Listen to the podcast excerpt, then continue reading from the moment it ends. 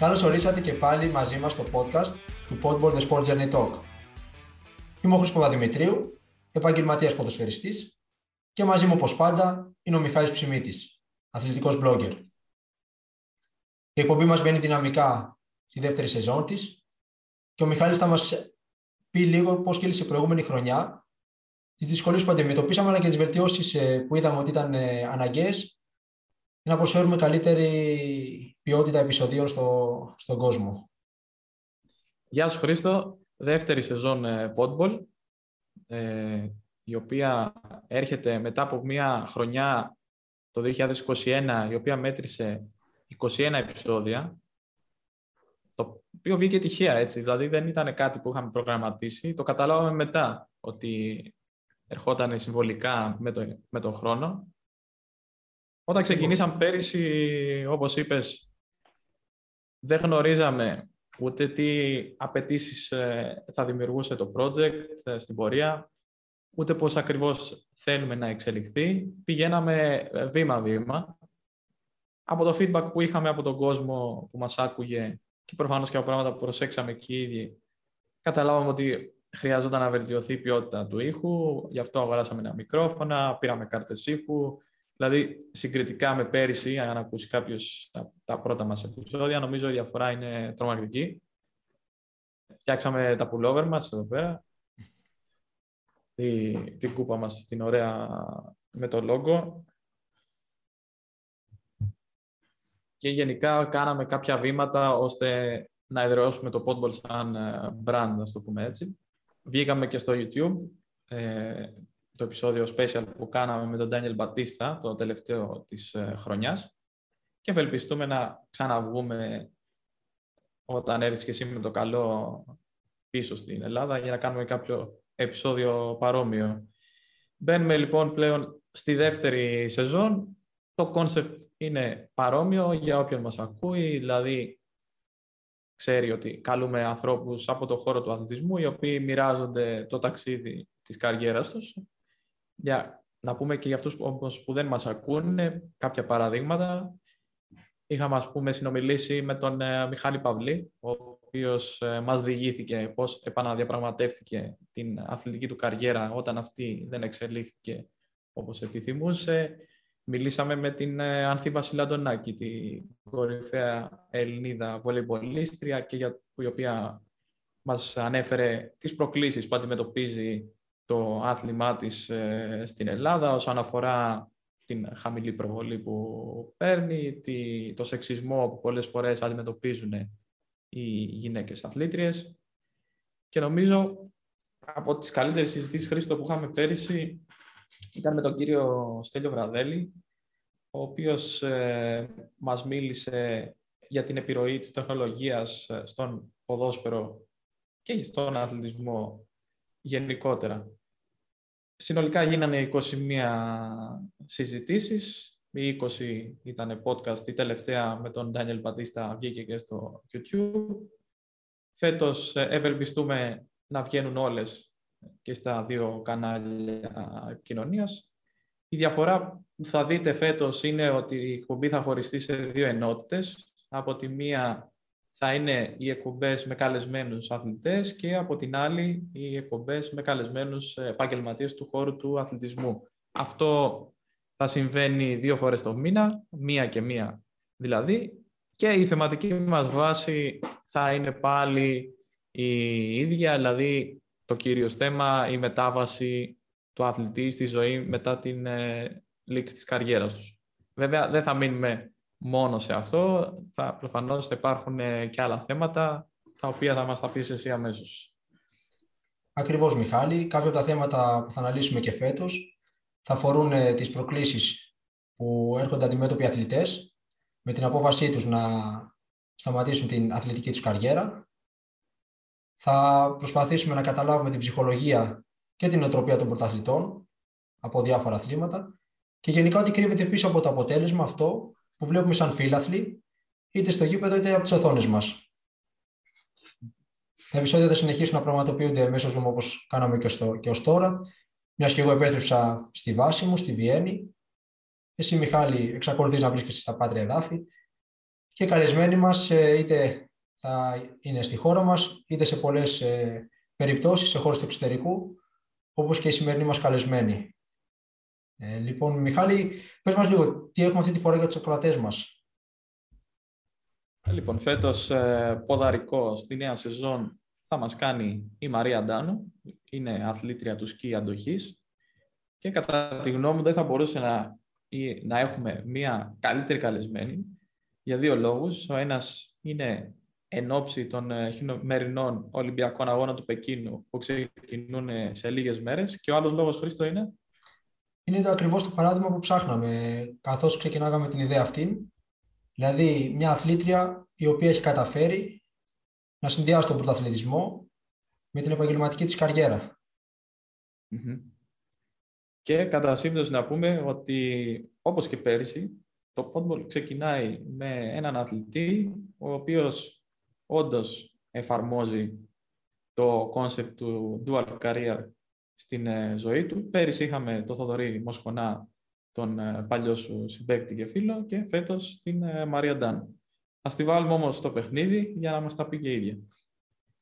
Γεια σου Μαρία, καλησπέρα. Γεια σου Μιχάλη. Καλησπέρα, καλησπέρα και από μένα. Καλησπέρα, Ελπίζω να μας βλέπεις και να μας ακούς κανονικά. Εμείς πάντως μια χαρά σε βλέπουμε και σε ακούμε. Χαίρομαι και ας πιάσουμε τα πράγματα με σένα όχι από το παρελθόν, από το παρόν, γιατί είναι πολύ σημαντικό. Έρχονται οι χειμερινοί Ολυμπιακοί Αγώνες. Σε λίγες μέρες ξεκινάνε στην ε, Κίνα, στο Πεκίνο. Είσαι έτοιμη για την πρόκληση που έρχεται; Πάει καλά η προετοιμασία; Καταρχήν, ευχαριστώ πάρα πολύ για την πρόσκληση στην όμορφη παρέα του Πότελ. Ε, ε, ναι, η, η, η, προετοιμασία φτάνει σχεδόν στο τέλος της για την χειμερινή Ολυμπιάδα. Τώρα οδεύουμε προς το, προς το τέλος. Ε, έτοιμη, θα πω ότι είμαι έτοιμη. Έχω κάνει αρκετή προπόνηση. Ήμουν σε πολύ καλή κατάσταση στην αρχή της σεζόν. Ξεκίνησε η σεζόν μας με αγώνες ρόλερ ε, από τα μέσα του Αυγούστου μέχρι τέλη Σεπτεμβρίου. Συμμετεί, ε, συμμετείχα σε παραπάνω από 17 αγώνες roller ski ε, και στην πορεία συμμετείχα στο παγκόσμιο κύπελο του Νταβός. Ε, έπειτα ήταν να συμμετέχω στο παγκόσμιο κύπελο του Στολερού της Γαλλίας, αλλά λόγω της πανδημίας ακυρώθηκαν δύο, τα τελευταία δύο παγκόσμια κύπελα πριν τους Ολυμπιακούς και δεν μπόρεσα να ταξιδέψω. Οπότε το τέλος της προετοιμασίας με βρίσκει στην Άουσα να κάνω προπόνηση στο χιονοδρομικό που μεγάλωσα, ε, τρία-πέντε πηγάτια και στο Σέλι. Και είμαι πολύ χαρούμενη και σε λίγες μέρες αναχωρούμε για το Πεκίνο. Έχω πάντα την ε, περιέργεια να μάθω το πρόγραμμα που έχουν αθλητές που ετοιμάζονται για την Ολυμπιάδα. Πώς είναι το πρόγραμμά σου των προπονήσεων δηλαδή; Ε, ουσιαστικά η προπόνησή μας ξεκινάει και η προετοιμασία από το Μάιο της προηγούμενης χρονιάς. το καλοκαίρι ε, στο πρόγραμμα είναι, έχουμε πάρα πολλές ώρες αντοχής σε roller ski, σε ποδήλατο, είτε ποδήλατο δρόμου είτε mountain bike, ε, τρέξιμο με μπαστούνια στο βουνό, πολλές ώρες στο γυμναστήριο, τρεις, δύο με τρεις φορές την εβδομάδα και, και ειδικές προπονήσεις. Έπειτα το Σεπτέμβριο ξεκινάμε να τρέχουμε κάποιους αγώνες ρόλες και να δοκιμάσουμε τις, ε, το επίπεδό μας, να δούμε πού βρισκόμαστε συγκριτικά με άλλους αθλητές και γενικώ στο επίπεδό μας. Και αργότερα, αρχές ε, Οκτωβρίου και Νοέμβριο, ε, μπαίνουμε μέσα στο, σε πίστες του σκι και κάνουμε ειδικές προπονήσεις με πολλές εντάσεις, ε, δίλεπτα, τρίλεπτα, πεντάλα, αρκετές φορές. Ε, μία προπόνηση μπορεί να διαρκήσει από μία μισή ώρα μέχρι δυόμιση ώρες και ανάλογα. Ανάλογα τι δίνει ο προπονητής και ανάλογα τι στοχεύεις μέσα στη χρονιά. Δηλαδή, ποιο μήνα θέλεις να αποδώσεις και να βρίσκεσαι στο πίξ σου. Είτε είναι ο Φεβρουάριος είτε είναι ο Δεκέμβριος. Γιατί πολλές φορές οι αθλητές των μεγάλων χωρών, ε, των βόρειων χωρών που είναι οι Ιταλοί, ε, Νορβηγοί, ε, Σκανδιναβοί γενικώς, ε, πρέπει να τα πάνε πολύ καλά αρχές της χρονιάς, γιατί εκεί γίνονται το selection για τις εθνικές ομάδες. Ε, εμείς ξεκινάμε από τα ρόλερ. Εντάξει, λογικό, μορφολογικά ε, η Ελλάδα δεν έχει χιόνια όπως έχουν αυτές οι χώρες ε, όλη τη χρονιά. Γι' αυτό μάλλον έχουμε και μικρή αποστολή, έτσι, πέντε άτομα. Λίγοι αλλά καλοί. Λίγοι δυνατοί. Δυνατοί που θα πάνε στην, στην Κίνα. Και είναι λογικό, δηλαδή, πώς να πάρει και ένα παιδί ερέθισμα άμα δεν μένει σε μια ορεινή περιοχή, όπως για παράδειγμα εσύ, έτσι, mm. έμενες στη, στην Άουσα. Αν δεν κάνω λάθος, είχε έρθει ο σύλλογος ο τοπικός ε, στο σχολείο σου και σας ναι. έκανε μια ενημέρωση, κάπως έτσι ξεκίνησε. Για πες μας λίγο. Έτσι ξεκίνησε. Αρχικά ήμουν αθλήτρια του Στίβου, δηλαδή είχα, είχα, κάποια, ε, είχα κάποια εξοικείωση με, το, με την αντοχή. Ε, θυμάμαι στην ηλικία των 10 ετών έτρεχα αγώνες ε, ε, τοπικούς εδώ και με διάφορους άλλους νομούς, ε, με το ΣΕΓΑΣ. Έτρεχα 600 μέτρα, 1000 μέτρα.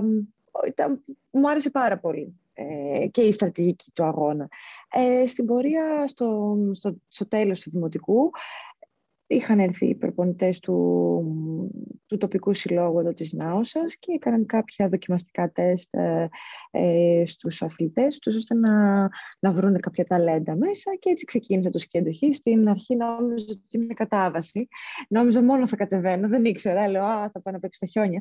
Αλλά δεν ήταν αυτό, ήταν λίγο πιο απαιτητικό το άθλημα. Και... Αλλά μου άρεσε πάρα πολύ γιατί έτσι άμα, δείτε και, άμα ποτέ έχετε την ευκαιρία να έρθετε στα τρία-πέντε πηγάτια, η πίστα είναι μέσα στο δάσο. Ε, είναι, είναι πολύ όμορφη, έχει εναλλαγές. Ε, μπορείς να κάνεις βόλτα ακόμα και με το, σαν πεζοπορία. Ε, είναι πολύ όμορφο. Είναι πολύ, δηλαδή δεν βαριέσαι ποτέ. Ακούγεται πανέμορφο, η αλήθεια είναι. Ναι. Εσύ πέρασες λοιπόν ε, όλη την εφηβεία σου με πολλές προπονήσεις στα βουνά και στα 17 έρχεται η ώρα των Πανελληνίων. Ναι σε αντίθεση με μένα που συνειδητοποιημένα είχα πει στους γονείς μου, θυμάμαι ε, στη μάνα μου συγκεκριμένα, της λέω ε, «Μάνα, τέλος στα φροντιστήρια, θα συγκεντρωθώ να, στην ομάδα και στις προπονήσεις με την πρώτη ομάδα της ΑΕΚ τότε, ώστε να καταφέρω να υπογράψω το επαγγελματικό μου συμβόλαιο». Ρίσκαρα, μου βγήκε. Ε, Παρ' όλα αυτά, εσύ διάλεξες έναν άλλον δρόμο, ίσως ε, βλέποντας τώρα λίγο με, μεγαλώνοντας και έχοντας την εμπειρία πιο δύσκολο. Πώς κατάφερες να συνδυάσεις τις προπονήσεις, τις απαιτητικές που έκανες τότε και, ε, και μέχρι σήμερα δηλαδή, με τις εξετάσεις των Πανελληνίων; Για μένα κάνω ένα άθλημα ατομικό. Ε, έπαιξε πάρα πολύ ρόλο το αντουράζ μου, δηλαδή οι άνθρωποι που έχω γύρω μου ε, και μου δώσανε το έναυσμα να δώσω προτεραιότητα στις σπουδές μου, στο διάβασμα. Ε, όταν, όταν έκανα προπονήσεις στην ηλικία από 12 μέχρι 16 δεν ήταν τόσο επαγγελματικό, έτσι. Είναι τα ωραία τα χρόνια, τα εφηβικά που πας στο σχολείο, μετά κάνεις και λίγο προπόνηση, τα Σαββατοκύριακα στο βουνό, θα γίνουν κάποιες εκδρομές σε διάφορα άλλα βουνά στην Ελλάδα. Ε, όμορφα, δηλαδή, πολύ, πολύ όμορφα παιδικά χρόνια και εφηβικά. Ε, στην ηλικία των 17, λοιπόν, έπρεπε να σταματήσω Συμμετείχα όμως όταν ήμουν στη τρίτη ηλικίου στην Ολυμπιάδα Νέων, θυμάμαι τότε στην Ισπανία.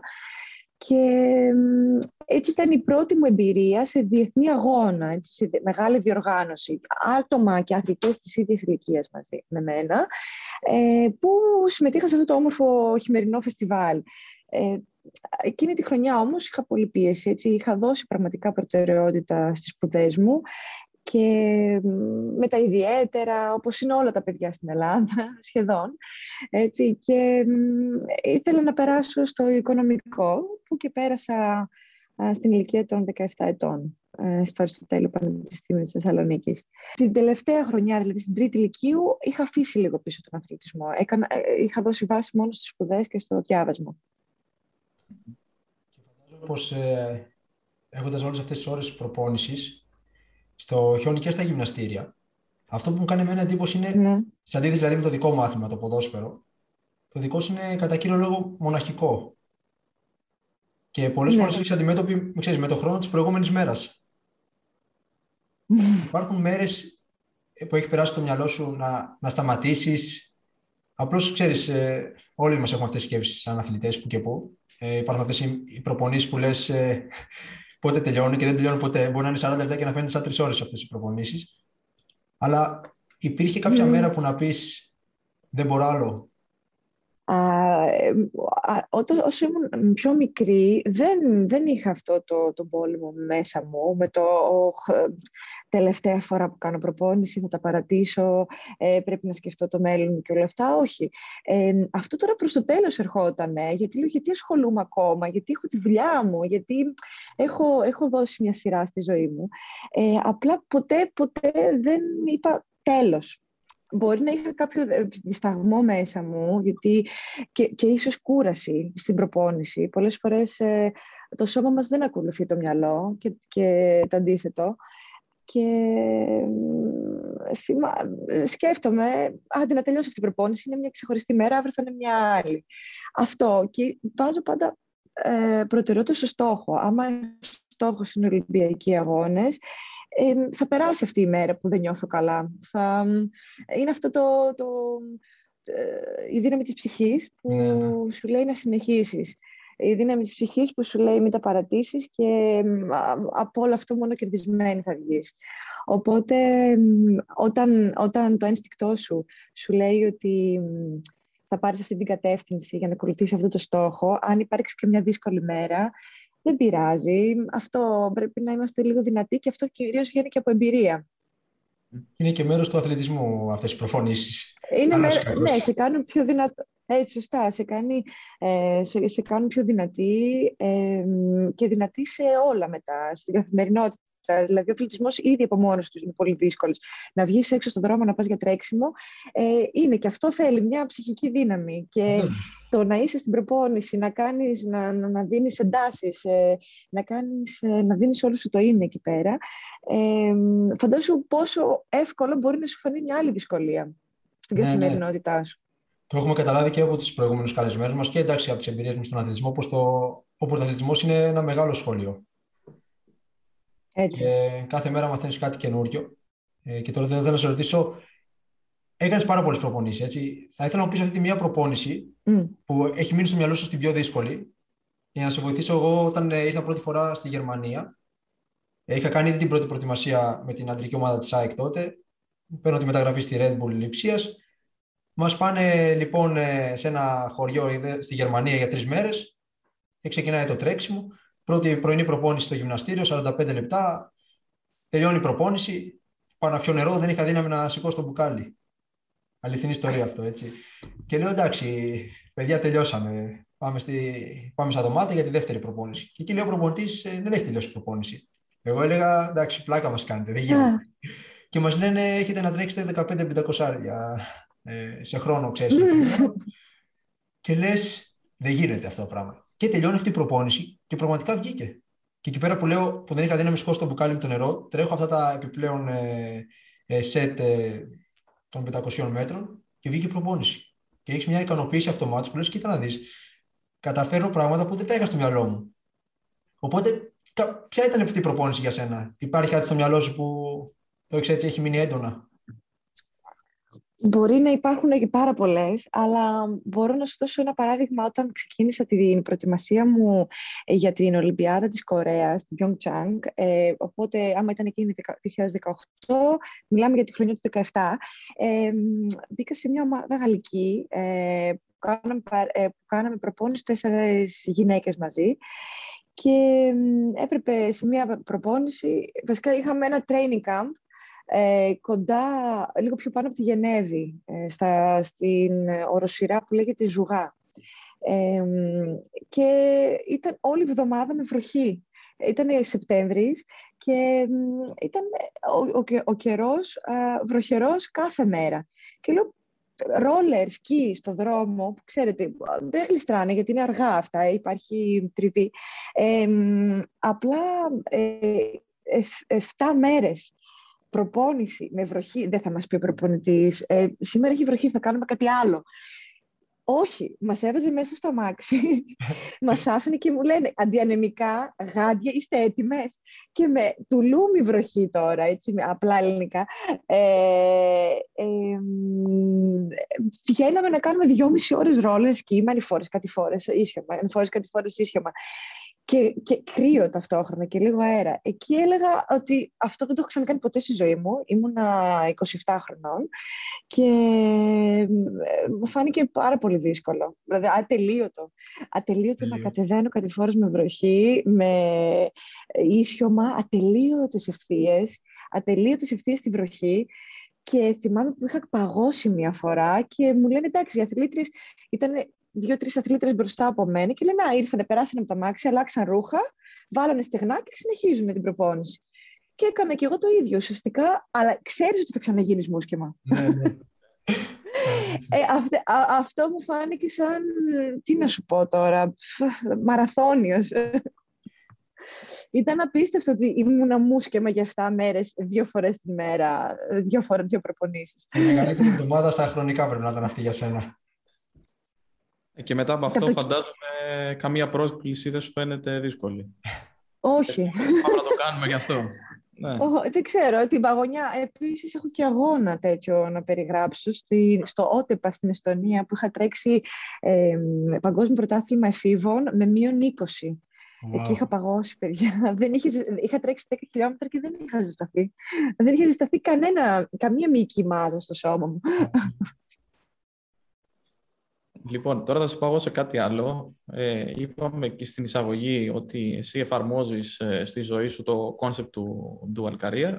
Ε, μας είπες λίγο νωρίτερα πώς το έκανες για τις Πανελλήνιες και για τις σπουδές σου. Θέλω να μου πεις πώς το καταφέρνεις να το συνδυάζεις τώρα με την επαγγελματική σου ζωή, που ξέρουμε ότι είναι και λίγο μια παράξενη περίπτωση. Δηλαδή, ενώ είσαι αθλήτρια του σκι εργάζεσαι για την Παγκόσμια Ομοσπονδία Ξυφασκίας.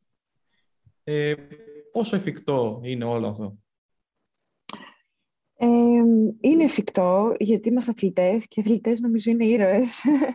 Ε, απλά θέλει τρομερή αφοσίωση και οργάνωση στο να το πετύχεις.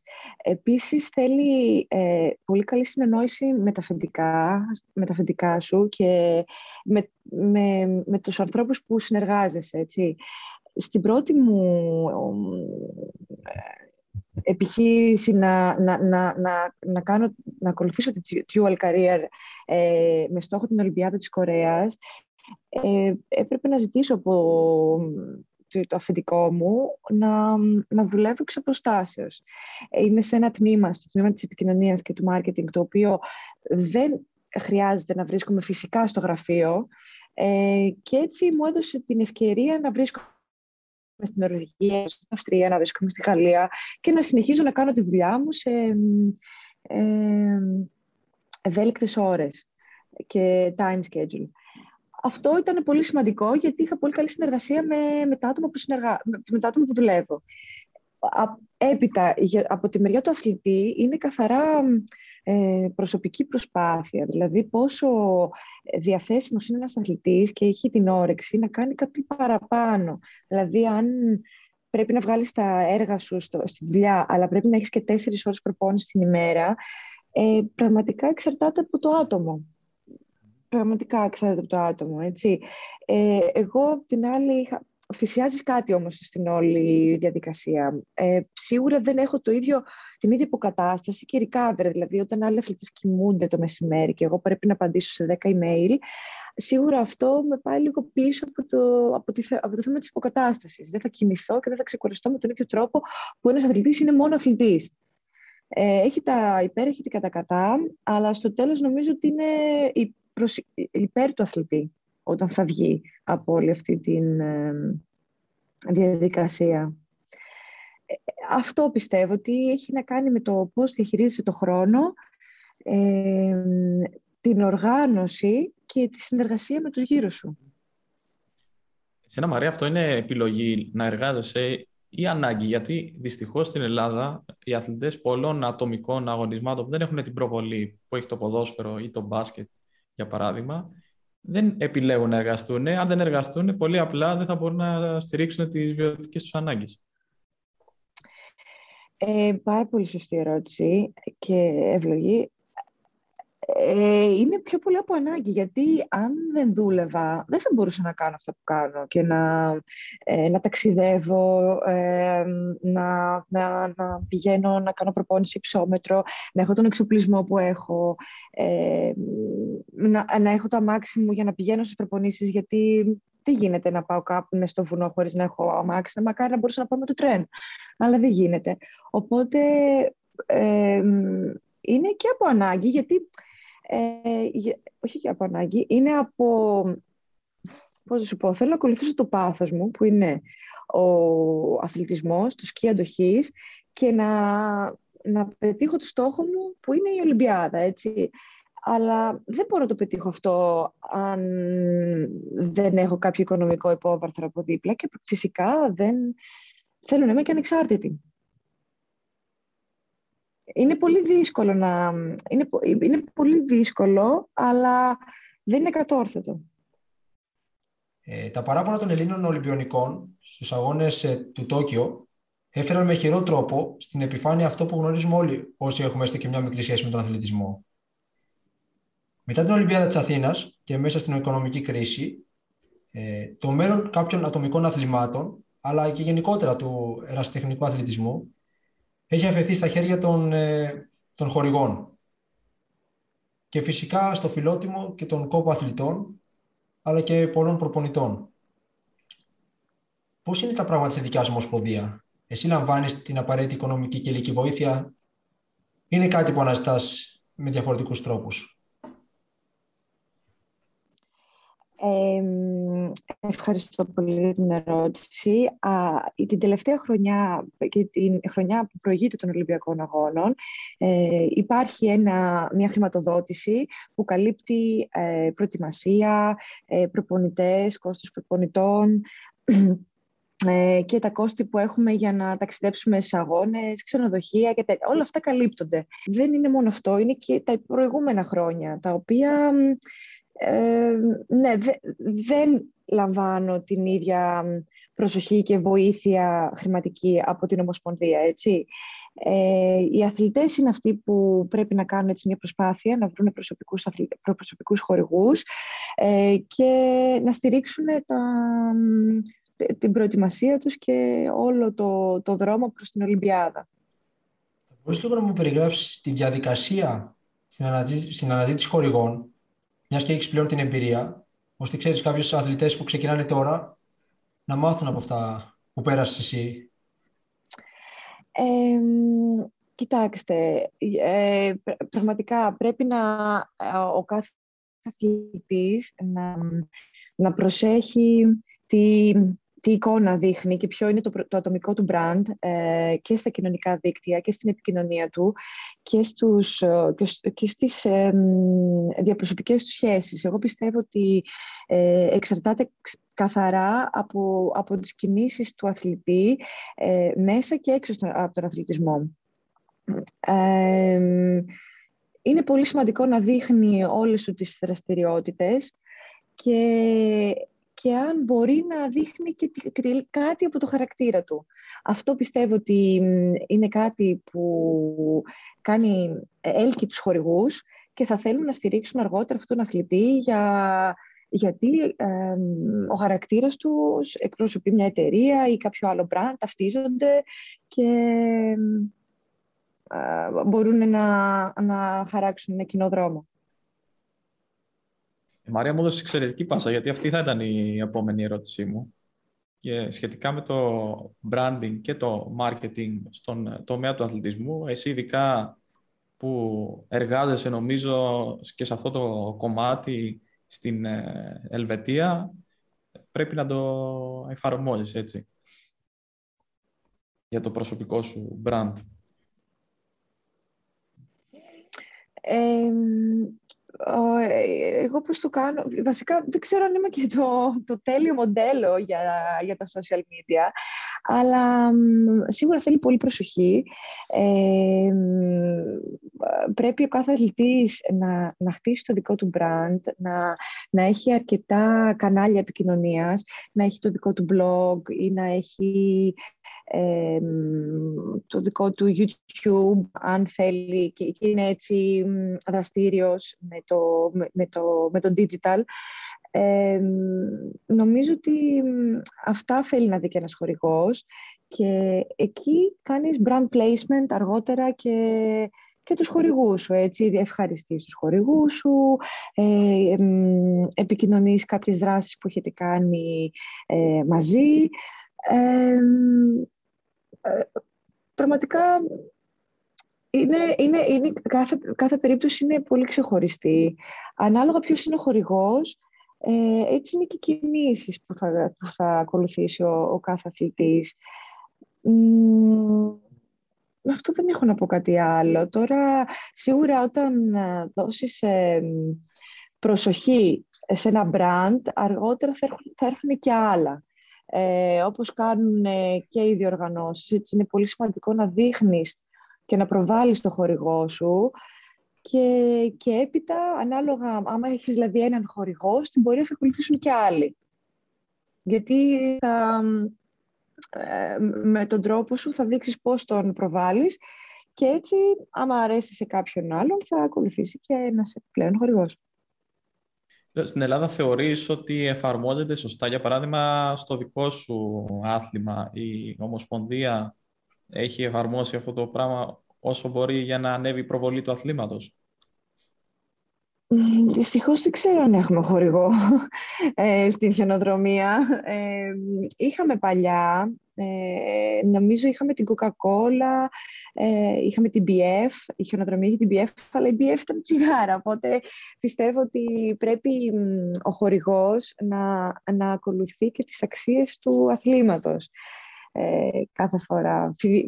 φυσικά Μπορεί να το προσαρμόσεις αυτό, όπως για παράδειγμα, okay, η Heineken είναι χορηγός της UEFA στο ποδόσφαιρο, αλλά η Heineken είναι χωρίς αλκοόλ. Ε, οπότε ε, τα, το, γίνεται προσαρμογή στο μοντέλο του branding. Ε, θεωρώ ότι ναι, η, η κάθε ομοσπονδία πρέπει να είναι υπεύθυνη στην ε, στην έλξη χορηγών, γιατί από εκεί έρχεται και η ανάπτυξη του, του αθλήματος. Όσο περισσότερο budget έχεις, τόσο πάει στην ανάπτυξη και, στην, ε, και στη στήριξη των αθλητών. Αυτό είναι, νομίζω, βασικός στόχος. Ε, κάθε, πρέπει να είναι βασικός στόχος κάθε διοίκησης. Και όχι να τα αφήνουμε μόνο ε, στις ατομικές χορηγίες των αθλητών, αλλά σε σύνολο, όπως για παράδειγμα στην Ελβετία που είμαι εγώ, που, που κατοικώ, ξέρω από αθλητές και βλέπω ότι ε, το εισόδημα των αθλητών έρχεται από τις ομοσπονδίες αρχικά. Δηλαδή, ένας αθλητής αν έρθει πέμπτος στους Ολυμπιακούς Αγώνες, αργότερα έχει εξασφαλίσει κάποιο εισόδημα για την, για την επόμενη Ολυμπιάδα και για την τετραετία. Ε, έρχεται, πιστεύω ότι έρχεται, έρχεται από, την, από την Ομοσπονδία στήριξη και έπειτα από τους χορηγούς. Αλλά, αλλά σίγουρα στον ερασιτεχνικό αθλητισμό ε, οι, οι, οι αθλητές είναι πιο πολύ υπεύθυνοι στο να βρουν χορηγούς. Ε, για παράδειγμα, είσαι μικρός ε, και κάνεις σκι δεν είσαι σε μια μεγάλη ομάδα, όπως λέμε, ΠΑΟΚ, ε, ΠΑΟΚ Ολυμπιακός, ΑΕΚ, Παναθηναϊκός, για να πεις αυτή η ομάδα έχει αυτό το χορηγό, άρα έχω αυτό το εισόδημα. Ο κάθε αθλητής είναι μόνος του. Έπειτα, αυτός ο αθλητής φέρνει κάποια αποτελέσματα. Και έτσι αρχίζει η προβολή του. Και ανάλογα με τις, ε, με τις ε, αξιώσεις του, τα αποτελέσματά του και την πορεία του την αθλητική, θα καταφέρει αργότερα να εξασφαλίσει και κάποιο εισόδημα από αυτό που κάνει. Γι' αυτό το λόγο πιστεύω υπάρχει αυτή η διαφορά στον επαγγελματικό αθλητισμό και στον αριστεχνικό αθλητισμό. Γιατί στον αριστεχνικό αθλητισμός είμαστε άτομα ξεχωριστά. Νομίζω ότι είναι λογικό. Νομίζω ε, ότι είναι λίγο προβληματικό ταυτόχρονα, γιατί ε, ναι βασίζεται πάρα πολύ στην επιτυχία που θα κάνει ο αθλητής. Έτσι. Δηλαδή, α σου δώσω ένα παράδειγμα. Μάθαμε το, τους κρίκους, ε, εντάξει, όχι από το Λευτέρη Πετρούνια στην Ελλάδα, γιατί υπήρχε και ο Ταμπάκος παλιότερα, υπήρχαν και άλλοι αθλητές, αλλά τέλος πάντων ασχολείται η χώρα αυτή τη στιγμή με τους κρίκους, μόνο και μόνο γιατί ο Λευτέρης Πετρούνιας είναι ο κορυφαίος ε, στον κόσμο ή εκ των κορυφαίων τέλος πάντων στον κόσμο. Εάν σταματήσει αυτή η κατάσταση και δεν υπάρχει δεύτερος Πετρούνιας πίσω του όταν αποσυρθεί, εγώ πιστεύω ότι στην Ελλάδα δεν θα ασχοληθεί άνθρωπος ξανά με, με τους κρίκους. Ενώ στο εξωτερικό υπάρχει, κάθε ομοσπονδία έχει το πρόγραμμά της, είτε έρθει ο πρωταθλητής της πρώτος, είτε τελευταίος, η χρηματοδότηση θα συνεχιστεί κανονικά, έτσι δεν είναι. Νομίζω έτσι είναι ακριβώς πώς τα λες. Ο Λευτέρης είναι τρομερός αθλητής, έτσι, έχει, μας έχει κάνει περήφανος πολλές φορές. Ε, αυτό τι βλέπουμε; Ουσιαστικά ότι η Ομοσπονδία είναι αυτή που πρέπει να χτίσει τα θεμέλια από τις πολύ μικρές ηλικίες, ώστε να, να, να έχουμε ακόλουθους του Λευτέρη. Όταν θα αποσυρθεί, ε, να υπάρχει μετά μια σειρά αθλητών που θα ακολουθήσουν τα βήματά του. Έτσι. Και αυτό, εκεί είναι πολύ μεγάλος και σπουδαίος ρόλος της κάθε ομοσπονδίας. Ε, Παρ' όλα αυτά όμως, δεν ξέρουμε ποιος αθλητής θα είναι το ταλέντο για να πεις «ΟΚ, θα πάω να τον χορηγήσω από τα 10 του, από τα 12». Ε, γι' αυτό το λόγο σίγουρα και ο, και ο Λευτέρης ε, στην αρχή ήταν μέλος της Ομοσπονδίας του και στην πορεία είδαμε ότι είναι τρομερό ταλέντο και έρχονται οι χορηγοί. Βέβαια και με πολύ μεγάλη προσπάθεια, έτσι, ατομική. Ε, Νομίζω ναι, ότι ο ρόλος των ομοσπονδιών πρέπει να, να, να, να και, και, ο στόχος πρέπει να είναι στα grassroots, δηλαδή στα, στους μικρούς, στους αθλητές, στους νέους αθλητές, στη νέα γενιά. Δηλαδή, αν υπάρχει κάποιο budget, να πηγαίνει στους νέους θα έρθει ένα junior, ένα, ένα, ένα πρωτάθλημα εφήβων, παγκόσμιο πρωτάθλημα εφήβων, θα δεις τις επιδόσεις, θα δεις ποιος διακρίνεται.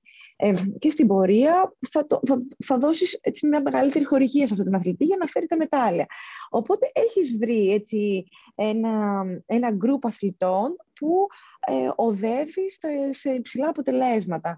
Αλλά είναι πάρα πολύ σημαντικό να κοιτάμε τις νέες ηλικίες, τη, τη, τη, τη νέα γενιά. Όταν ένας αθλητής φτάσει στα 20, ε, ξέρουμε αν είναι ταλέντο. Και, και ίσως και είναι πολύ, πολύ μικρότερος, δηλαδή από τα 16. Άρα η Ομοσπονδία πρέπει να κοιτάει τι, τι υπάρχει από τα 10 μέχρι τα 15, πιστεύω. Αυτό πρέπει να χτίζει. Αυτά είναι τα, αυτά είναι τα θεμέλια που πρέπει να, να χτίζονται. Μαρία, εσύ καθόλου, βασικά καθ' όλη τη διάρκεια της ε, κουβέντας μας και από αυτά που διαβάσαμε στο διαδίκτυο για τη συνέντευξη τη σημερινή, είσαι ένας άνθρωπος πολύ άσχολος. Ε, βοηθάς τον αθλητισμό από πολλές ε, ε, θέσεις. Διαβάσα επίσης ότι έχει προταθεί από την Ελληνική Ολυμπιακή Επιτροπή ως υποψήφια για την Επιτροπή Αθλητών της Διεθνούς Ολυμπιακής Επιτροπής. Ποιος θα είναι ο ρόλος σου στην περίπτωση που θα εκλεγείς; Ε, αυτό ο ρόλος μου και ο στόχος μου βασικά και το όραμά μου είναι οι αθλητές να, να προετοιμάζονται για την ε, μετέπειτα καριέρα τους εφό, ως όντας αθλητές. Ε, αυτό, είναι, αυτό είναι το όραμά μου, αυτό είναι που θέλω να, να δουλέψω μαζί με, του, με, με, το, με τους υπόλοιπους αθλητές της Επιτροπής Αθλητών. Και αυτό γιατί είναι πάρα πολύ σημαντικό. Ε, ξέρουμε ότι ένας αθλητής μπορεί να αποσυρθεί σε, στα 35 του και έχει να ζήσει άλλη μια μεγάλη ζωή, δηλαδή μια δεύτερη ζωή. Και αυτή είναι η πιο μακρινή, η πιο μεγάλη, η πιο σπουδαία και έχω δει από εμπειρία ε, πολλούς αθλητές να, να να κλείνουν την καριέρα τους με, έτσι, με κάποια τραύματα ή με κατάθλιψη, γιατί δεν ξέρουν τι ακολουθεί, δεν ξέρουν τι θα, τι, τι θα γίνει αργότερα, δηλαδή ποιο δρόμο θα χαράξουν. Και αυτό είναι πάρα πολύ σημαντικό να, να δουλεύετε από πολύ μικρή ηλικία Και αυτό πιστεύω ότι αυτό, αυτό είναι το όραμά μου, αυτό είναι που θέλω να δουλέψω. Και δεν είναι ο στόχος μόνο το χρήμα και ε, πώς να βγάζεις τα προς το ζήν, αλλά το να, το να συνεχίσεις να θέτεις στόχους και αργότερα στη ζωή σου, ε, προσωπικούς, επαγγελματικούς και να προσφέρεις και στην κοινωνία. Αυτό είναι που, που θέλω να, να, να, να δουλέψω. Και κάτι άλλο είναι ότι οι αθλητές σε αυτά τα χρόνια που, που είναι αθλητές έτσι, και εκπροσωπούν ε, τα χρώματα της πατρίδας τους ή κάποιας ομάδας, έχουν αποκτήσει κάποια χαρακτηριστικά τα οποία μεταφέρονται αργότερα στην καριέρα τους. Είναι αυτά που πρέπει να μπορέσουν να τα, να τα βρουν, να τα εντοπίσουν όντως αθλητές και να είναι έτοιμοι. Ε, οι αθλητές είναι έχουν πάρα πολλές δεξιότητες, πολλά χαρίσματα και είναι κρίμα όταν κλείνουν την, την αθλητική τους καριέρα να τα παρκάρουν κάπου και να, να μην τα χρησιμοποιούν. Γιατί, ε, όπως είπαμε και στην αρχή, ο αθλητισμός είναι ένα πολύ μεγάλο σχολείο και πρέπει να συνεχίσουν να είναι χαρούμενοι σαν άνθρωποι και ισορροπημένες προσωπικότητες. Αυτό, αυτό πιστεύω ότι είναι πάρα πολύ σημαντικό. Αυτό είναι και τα, τα λεγόμενα transferable skills που, που λέμε πολλές φορές και πώς ε, όλοι, σαν αθλητές έχουμε πάρει όλες αυτές τις δεξιότητες που είναι το time management, το communication, δηλαδή ε, να θέτουμε στόχους, ε, να έχουμε αυτή την, ε, την πειθαρχία, την καθημερινή πειθαρχία που είναι κάτι πάρα πολύ δύσκολο. Και εκει έξω, όταν ο αθλητής έρθει αντιμέτωπος με τη λήξη της καριέρας του, εταιρείες που έχουν να κάνουν με κάτι διαφορετικό ψάχνουν αυτά τα χαρακτηριστικά σε ανθρώπους. Δηλαδή, ένας αθλητής που έχει περάσει ε, ε, μεγαλύτερο μέρος ζωής του στον αθλητισμό και έχει επενδύσει λίγο από το χρόνο, γιατί όλοι μας, καλός ή κακός, έχουμε κάποιον ελεύθερο χρόνο. Έτσι. Το είδα και εγώ στην καριέρα μου, μιλάω και συνεχώς με άλλους αθλητές. Πολλές φορές δεν παίρνουμε τον χρόνο να τον επενδύσουμε στο μέλλον μας. Ε, γιατί θεωρούμε πως θα εξακολουθούμε να παίζουμε ποδόσφαιρο, να κάνουμε σκι ε, και οτιδήποτε άλλο για πάντα. Που αυτό δεν είναι αλήθεια. Και περνάει ο καιρός, πλησιάζει το τέλος και τι γίνεται μετά; Έτσι. Αφού η ταυτότητά μου. Καμιά φορά οι αθλητές. Ε, ποδοσφαιριστή, για παράδειγμα. Ε, αυτό, αυτό που λες είναι πάρα πολύ ε, στοχευμένο, γιατί έτσι οι αθλητές ε, έχουν, θεωρούν ότι όταν είναι αθλητές είναι αυτή η ταυτότητά τους και επαναπαύονται και δεν δουλεύουν ή δεν κάνουν κάτι παραπάνω όταν έχουν ελεύθερο χρόνο, που έχουν ελεύθερο χρόνο. Ε, και αυτό γιατί μπορεί να, να, καμιά φορά έχω ακούσει από εμπειρία πλέον, ε, δεν είναι θεωρητικό τίποτα από αυτό που λέμε, είναι τελείως εμπειρικό. Ε, λένε ότι κοίτα θα κουραστώ, μα είμαι αθλήτρια τώρα, όταν θα, όταν θα τελειώσω, όταν θα τελειώσεις, πάει μία Ολυμπιάδα, δύο Ολυμπιάδες, μιλάμε τώρα για τον αριστεχνικό αθλητισμό, ε, δύο Ολυμπιάδες, τρεις Ολυμπιάδες, μετά λες, ωραία, είμαι στα 33-35 και ξεκινάς από το μηδέν. Ε, δεν ξεκινάς από το μηδέν, έπρεπε να, να τα έχεις χτίσει όλα αυτά τα χρόνια, είναι έτσι, ε, μια πορεία και κάτι που θα σου αρέσει αργότερα. Πρέπει να γνωρίζουν ότι κάποια στιγμή θα, θα, τερματίσει ε, αυτή η καθημερινότητα η καθημερινότητα, μιλάμε για καθημερινότητα, έτσι, γιατί ένας αθλητής έχει ε, συγκεκριμένη καθημερινότητα. Ε, αυτό και πρέπει να το, να το γνωρίζουν αυτό.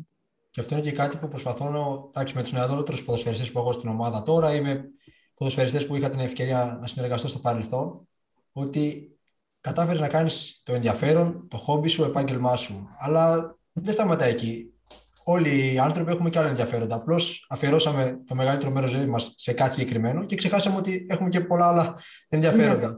Και λέω, βγες εκεί έξω, πήγαινε κάνει κάτι το οποίο δεν έχεις κάνει στο παρελθόν ή θα ήθελες να κάνεις σαν μικρό παιδί, αλλά δεν mm. κατάφερες να κάνεις ε, για τον λόγο ότι ε, αφιέρωσε τον χρόνο σου στο άθλημά σου. Και έτσι, και κάπως έτσι και εγώ και με το πανεπιστήμιο που ξεκίνησε συνέχεια και να την πρακτική, κατάφερα ε, να βρω έναν οργανισμό στην Αμερική που, που παίρνει θέση σε όλα αυτά τα θέματα που, έρχονται, που έχουν να κάνουν με την μετάβαση, την ομαλή μάλλον μετάβαση του αθλητή στη ζωή μετά τον πρωταθλητισμό. Και είδα ότι είναι πόσο πολύ μπορούμε να βοηθήσουμε έναν αθλητή με το να τον καθοδηγήσεις ε, κατά τη διάρκεια και να καταλάβει όλα αυτά τα πράγματα που έχει ε, λάβει από τον αθλητισμό και, και θα μπορέσει να τα αξιοποιήσει στην ζωή μετέπειτα και τα, και τα ωφέλη που θα έχει mm-hmm. αυτομάτως. Έτσι. Δηλαδή θα, δεν ξεκινάς από το μηδέn. Απλώς πρέπει να δώσεις χρόνο όπως έδωσες και να, για να γίνεις καλός ε, αθλητής στη, στο επάγγελμα που θα κάνεις στη συνέχεια. Θέλει χρόνο. Δεν μπορεί να, να βρεθείς να, γίνεις, να είσαι ο καλύτερος πολιτής Πρέπει να κάνεις προπόνηση πάλι, καθημερινή προπόνηση, στόχους και τα ίδια πράγματα που έκανες στον αθλητισμό να τα αφομοιώσεις σε, ναι. Σε καινούργιο επάγγελμα.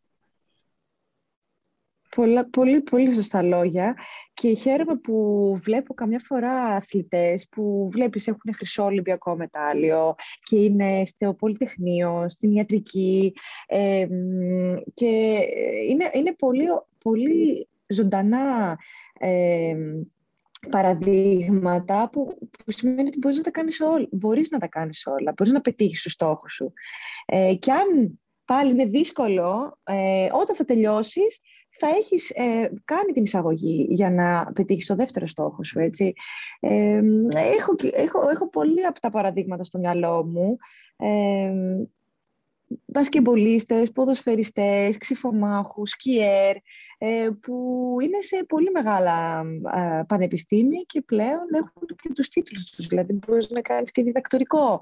Ε, είναι ανάλογα πώς αξιοποιείς το χρόνο σου και πώς ε, συνεχίζεις να έχεις το ίδιο πάθος ε, στην πορεία, στη, στη ζωή σου, όπως έχεις τον αθλητισμό. Δηλαδή, όπως μπαίνεις σε ένα αθλητικό χώρο, ε, στη, σε μια αθλητική πίστα ή στο στάδιο ή στο γήπεδο, έτσι το, την ίδια όρεξη και την ίδια αγάπη και πάθος να βγάζεις και στη ζωή σου καθημερινά.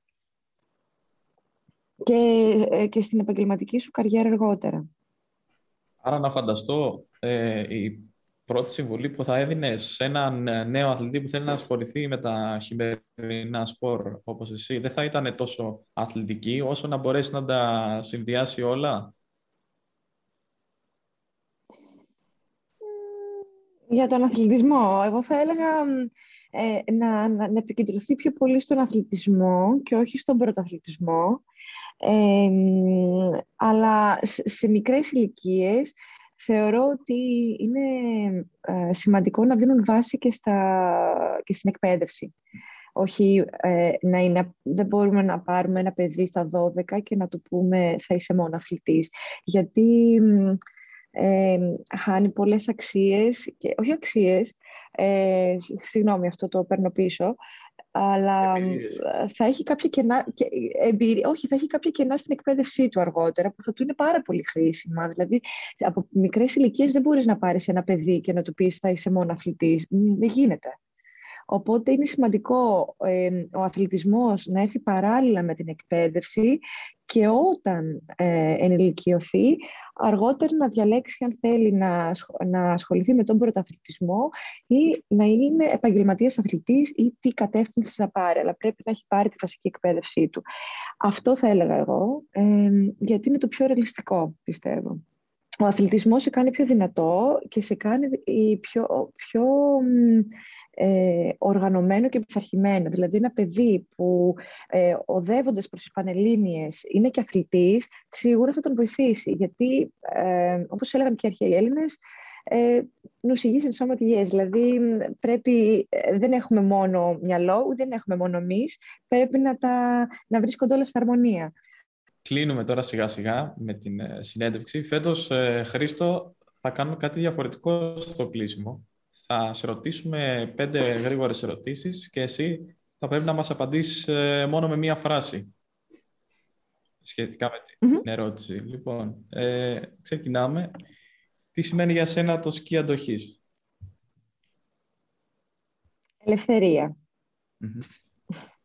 Ποιο είναι το ένα πράγμα που κάνεις πάντα σαν γούρι πριν τη συμμετοχή στο αγώνισμά σου για τους Ολυμπιακούς;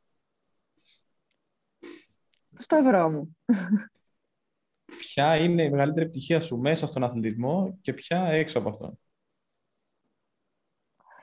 Ε, μέσα στον αθλητισμό είναι η πρόκρισή μου για την τρίτη Ολυμπιάδα ε, και έξω από τον αθλητισμό είναι το γεγονός ότι ήμουν αθλήτρια athlete role model στα Youth Olympic Games Lausanne 2020 και εκεί ε, μπόρεσα να, να βοηθήσω και να εμπνεύσω νέους αθλητές με, με, την, ε, με το παράδειγμα, ε, με την αθλητική μου και την επαγγελματική μου καριέρα και λαμβάνοντας μέρος σε διάφορες δράσεις στο Ολυμπιακό χωριό. Άρα στην ουσία πάλι μέσα στον αθλητισμό. Όλα, όλα μέσα στον αθλητισμό. Πάλι στο... Εκτός αθλητισμού... Αχ, εκτός αθλητισμού. Τι να πω, δεν ξέρω. Ε, εκτός αθλητισμού είναι το γεγονός ότι ε, είμαι μάνατζερ σε μια ε, διεθνή ομοσπονδία και έχω ορίσει την επαγγελματική μου καριέρα. Αυτό. Εξαιρετικό. Πάλι στον αθλητισμό είναι. είναι όλος στον αθλητισμό. εντάξει, αφού είσαι αθλήτρια, δεν Τι το συγχωρούμε αυτό. Δεν έχω. Τι να πω, δεν έχω πάει στην NASA, δεν, δεν ξέρω. Εξαιρετικό, όχι, όχι, μας αρέσει. Ε, αν μπορούσες να διπνήσει με ένα μόνο αθλητικό πρόσωπο, ποιο θα ήταν αυτό; Θα ήταν η Λίντζι Βον. Η Λίντζι Βον είναι αθλήτρια της κατάβασης, έχει αποσυρθεί από, το, από τους αγώνες, αλλά έχει κάνει πάρα πολλές δράσεις. Έχει το δικό της foundation στην Αμερική.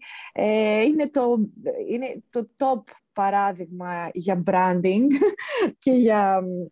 Ε, ε, έχει γράψει το δικό του βιβλίο, έχει βοηθήσει πολλά παιδάκια και κοριτσάκια. Ε, είναι, είναι καταπληκτική αθλήτρια. Επίσης έχει το ρεκόρ, νομίζω, σε παγκόσμια κύπελα στην, ε, στην Αμερική. Ε, όχι, σε παγκόσμια κύπελα έχει, έχει ρεκόρ στη ΦΙΣ και είναι Olympic Champion. Θα τη δείτε. Και αυτή ήταν athlete role model για τα Youth Olympics του Lillehammer το 2016. Και κλείνοντας, ποιος είναι ο επόμενος μεγάλος στόχος που έχεις θέσει; η, η προσωπική μου ζωή. η προσωπική μου ζωή. Είναι, είναι και αυτός στόχος. Βέβαια. Πολύ σωστά. Ε, Μιχάλη, κάπως έτσι φτάσαμε στο τέλος της ε, κουβέντας αυτής. Ε, Μαρία, να σε ευχαριστήσουμε. Ήταν πραγματικά μια εξαιρετική συζήτηση. Εγώ σας ευχαριστώ. Σε ευχόμαστε πολλές επιτυχίες ε, τώρα στις ε, χειμερινούς Ολυμπιακούς Αγώνες. Ό,τι καλύτερο και για το μέλλον και εύχομαι να τα πούμε και κάποια άλλη στιγμή. Ε, σίγουρα. Ευχαριστώ πάρα πολύ, παιδιά. Πέρασα υπέροχα. Είναι συγχαρητήρια για όσα κάνετε. Ε, για όλο το podcast, όλη την πρωτοβουλία, τα πάντα. Είστε καταπληκτικοί. Ε, καλή συνέχεια και ελπίζω και εγώ να τα ξαναπούμε σύντομα. Το Podboard The Sport Journey Talk είναι ένα project από το team του Ραμπόνα και τον ποδοσφαιριστή Χρήστο Παπαδημητρίου. Μπορείτε να ακούτε και να ακολουθείτε την εκπομπή μας στο Spotify και το Apple Podcasts. Ακόμη μπορείτε να μας στέλνετε μηνύματα σε σελίδες των Ραμπόνα και Podball σε Facebook και LinkedIn.